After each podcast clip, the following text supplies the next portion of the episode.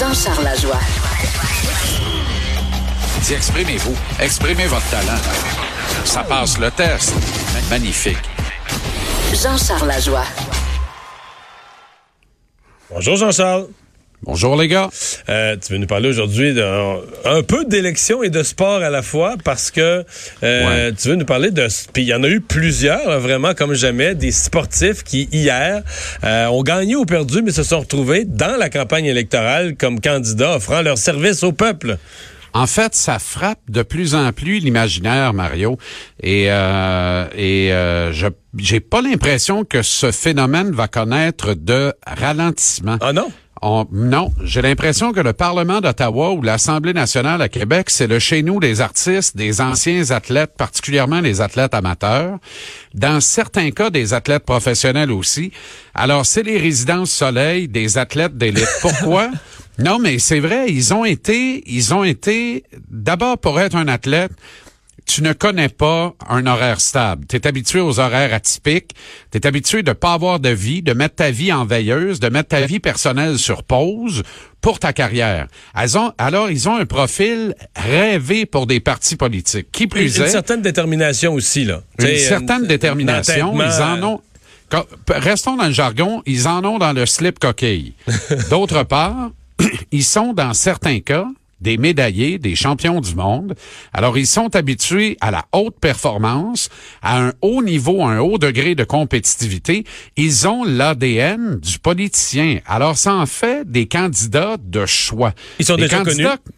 Ben, Parce ils que sont juste être connus, connu, ils là. ont une notoriété. Ben oui, quand tu Et fais du porte-à-porte où tu vas serrer des poignées de main à l'entrée du métro, là, l'avantage que ça te donne d'être déjà connu, de dire ton nom, les gens reconnaissent ton visage, sont contents de te voir, c'est toute une carte de visite pour ensuite dire ah moi je suis avec tel parti, mais tu sais quand la discussion est amorcée parce que la personne dit ah c'est Sylvie Fréchette, je la connais, tu sais ça amorce la discussion là. Et s'ils sont brillants pour deux sous, ils savent monnayer cette popularité et cette crédibilité-là. Ils amènent de la crédibilité à un parti par leur seule présence et ils savent, en principe, dans certains cas, la monnayer, si bien que lorsque le parti est porté au pouvoir et qu'ils sont élus, ben, ils peuvent se retrouver avec des ministères commencer tranquillement avec un ministère junior et accéder à des ministères plus supérieurs éventuellement. Et ce qui est intéressant, Mario, c'est que les partis politiques, traditionnellement, ne voyaient pas de, de, de candidats potentiels parmi la classe des athlètes amateurs retraités.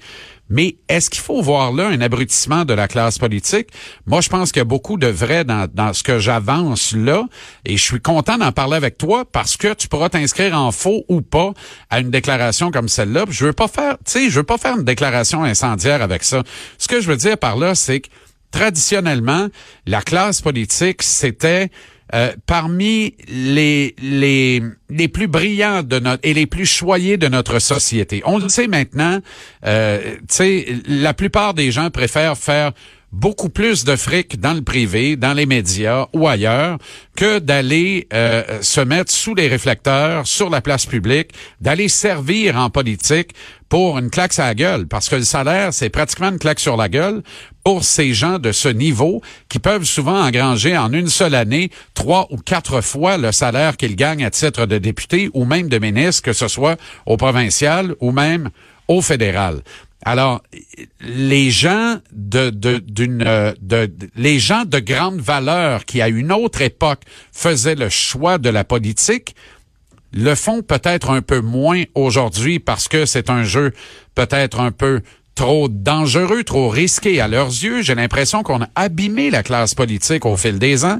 Et là, ça fait quoi? Ça fait qu'il faut trouver un nouveau terreau de candidats potentiels qui vont apporter de la crédibilité puis qui vont permettre aux partis de d'aller chercher de bonnes performances ou de bonnes récompenses. Non, c'est possible. C'est possible, mais je- c'est- c'est aussi que la politique est, est- est vraiment très médiatisée, très Exact. réseaux sociaux. Donc, une, une personnalité, je dirais, tu sais, la, la fameuse notion des candidats vedettes.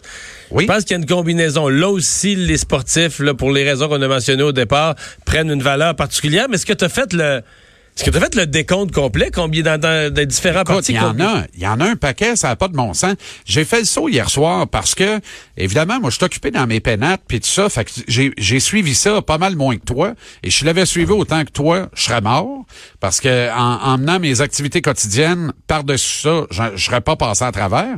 Hier soir, là, je vous regardais, excellent travail. D'ailleurs, toi, t'as pas mal la quote de la soirée, là. C'est-à-dire? Euh, quand t'as remis, ben, quand t'as remis les affaires en perspective par rapport à, à, à Justin Trudeau, j'ai dit, c'est extraordinaire. Euh, en tout cas, je me rappelle pas Ah, les mots ça- exacts. après son là. discours, là. Ah non, mais écoute, c'était non juste avant, juste avant, et c'était absolument génial. C'était ça, c'était ça, parce que quelque Ouais. part, qu'on le veuille ou non, là, on veut pas. euh, tu sais, il va. En tout cas, je suis totalement d'accord avec toi. Il Bon. va gouverner par coalition avec le NPD, qui a plus de maudite somme pour boire. Mais là, mais là, si on les prend, les, si on les prend, les, Mais- les athlètes, mais là, là, hier soir, je vois apparaître Adam Van Coverden. Ouais, je vois le vert. qui a battu, il a battu pas. Lisa Wright. Il a battu la chef adjointe des, des conservateurs. Exactement. Dans Milton. Ah, ah, c'est une énorme victoire. Énorme victoire. Lynn Bessette, au Québec, Alors, Lynn, Lynn Bessette, qui a gagné. est élue. Mais là, elle est élue dans un comté où, tu sais, on a déjà fait élire des, des, des députés euh, du bloc dans ce comté que que j'habitais à, à l'époque, mais ça a été ça a été de courte durée. Tu sais, c'est un Ouais, comté. mais qui- hier, c'était serré. Le bloc a mené là, quasiment Oui. toute la soirée. Exact. Et puis elle a gagné. Elle a- en cyclisme, là, elle est restée dans la roue du meneur pendant toute la soirée. Exactement. Elle a, pas- Elle a, passé profité de l'aspiration, puis elle a passé le fil d'arrivée au sprint Au final. dernier droit. Euh, c'est un classique de Lynn Bessette d'ailleurs, mais moi je suis pas je suis pas surpris du tout de la victoire de Lynn Bessette. C'est une icône dans le dans le comté de Bron-Missisquoi On- et on compte-tu euh, Richard Martel? aimé de tous. Richard Martel est passé par la peur. J'ai eu mais en fait, j'ai pas eu peur. Je à un moment donné, je vais te faire une concession, une confession. Je salivais quasiment. J'ai dit, je vois le verre. Quel collaborateur ça va faire pour mon émission, ça? Mais finalement, il a gardé sa job. Ouais. fait qu'il pourra pas être collaborateur à l'émission. Mais lui a gardé sa, sa job par la peur. Et Sylvie Fréchette qui déclare qu'on, dans certains dossiers, on lui a dit quoi dire. Ça, c'est une déclaration plutôt malhabile. Ouais, mais, c'est pas euh, la bonne façon de le dire, mais tous les pas la can- bonne façon tous de le les dire. candidats Ben oui, débutants, on se fait- ben, tous tout les le monde se fait candidats briefer. débutants se font briefer sur euh, comment Exact. répondre aux questions pour se mettre les, les pieds dans les plats. Exactement. Mais euh, j'ai trouvé quand même qu'il y avait eu beaucoup de classe, qui disait, regarde, moi, je peux pas perdre, là, j'ai offert mes services à la population, puis j'ai- j'ai j'ai rencontré des gens, puis j'ai appris des choses, puis, tu sais, c'était... Mais là, mais là, t'en viens à un point très intéressant. La, nécessité de servir. Il y a plusieurs athlètes amateurs, là, je les vois, les pun actuellement, là, qui nous représentent une fois ou quatre ans, on parle d'eux, puis après ça, ils tombent dans une certaine, dans un certain nombre, une certaine noirceur, parce qu'on en parle beaucoup moins. Tu comprends que le patinage de vitesse courte piste, là, ça requiert l'attention quand il y a une Coupe du Monde présentée à Montréal. Sinon, ben, il y a bien du communiqué qui s'envoie, puis ça trouve pas bien, bien écho dans les médias traditionnels, sauf quand on est en période de, de Jeux Mais il y a du monde là-dedans. Euh, moi, j'imagine très bien un Charles Hamelin faire le saut dans l'arène politique éventuellement. Euh, ce sont des candidats vraiment de premier choix pour des partis politiques.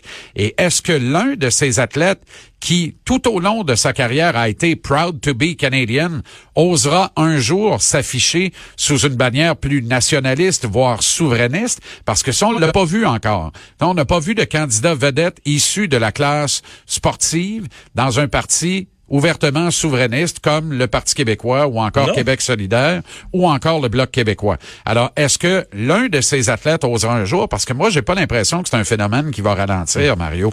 Mais Au contraire, Alberta- je pense qu'on va en voir de plus en plus, je te le dis. Mais en Ils Alberta, ont ils ont, eu, ils ont eu un sportif premier ministre.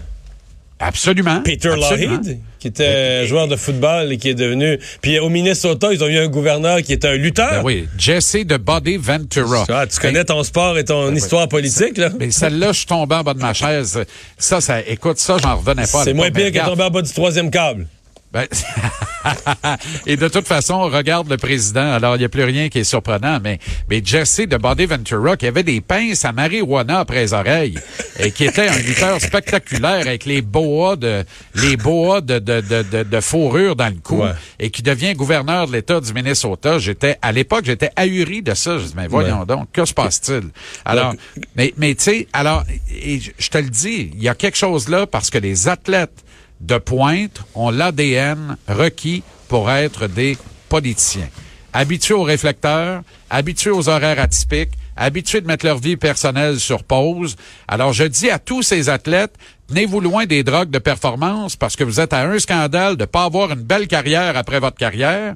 Et sinon, ça se peut que vous ayez une très belle carrière. Et je trouve ça, je trouve ça intéressant.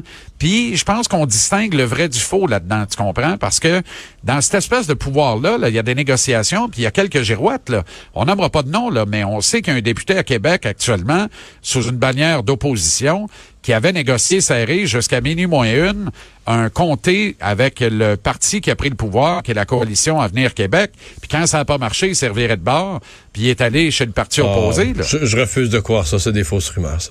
Ah oui, c'est des fausses rumeurs? Ah oui. Vraiment? Non, j'ai déjà vu ça. Je sais, hey, mais un Ben sportif, un sportif serait trop droite pour faire ça. Hey, merci Ah. beaucoup. Intéressant. Salut à demain. J'essaie Salut, les gars. 17h TVA Sport.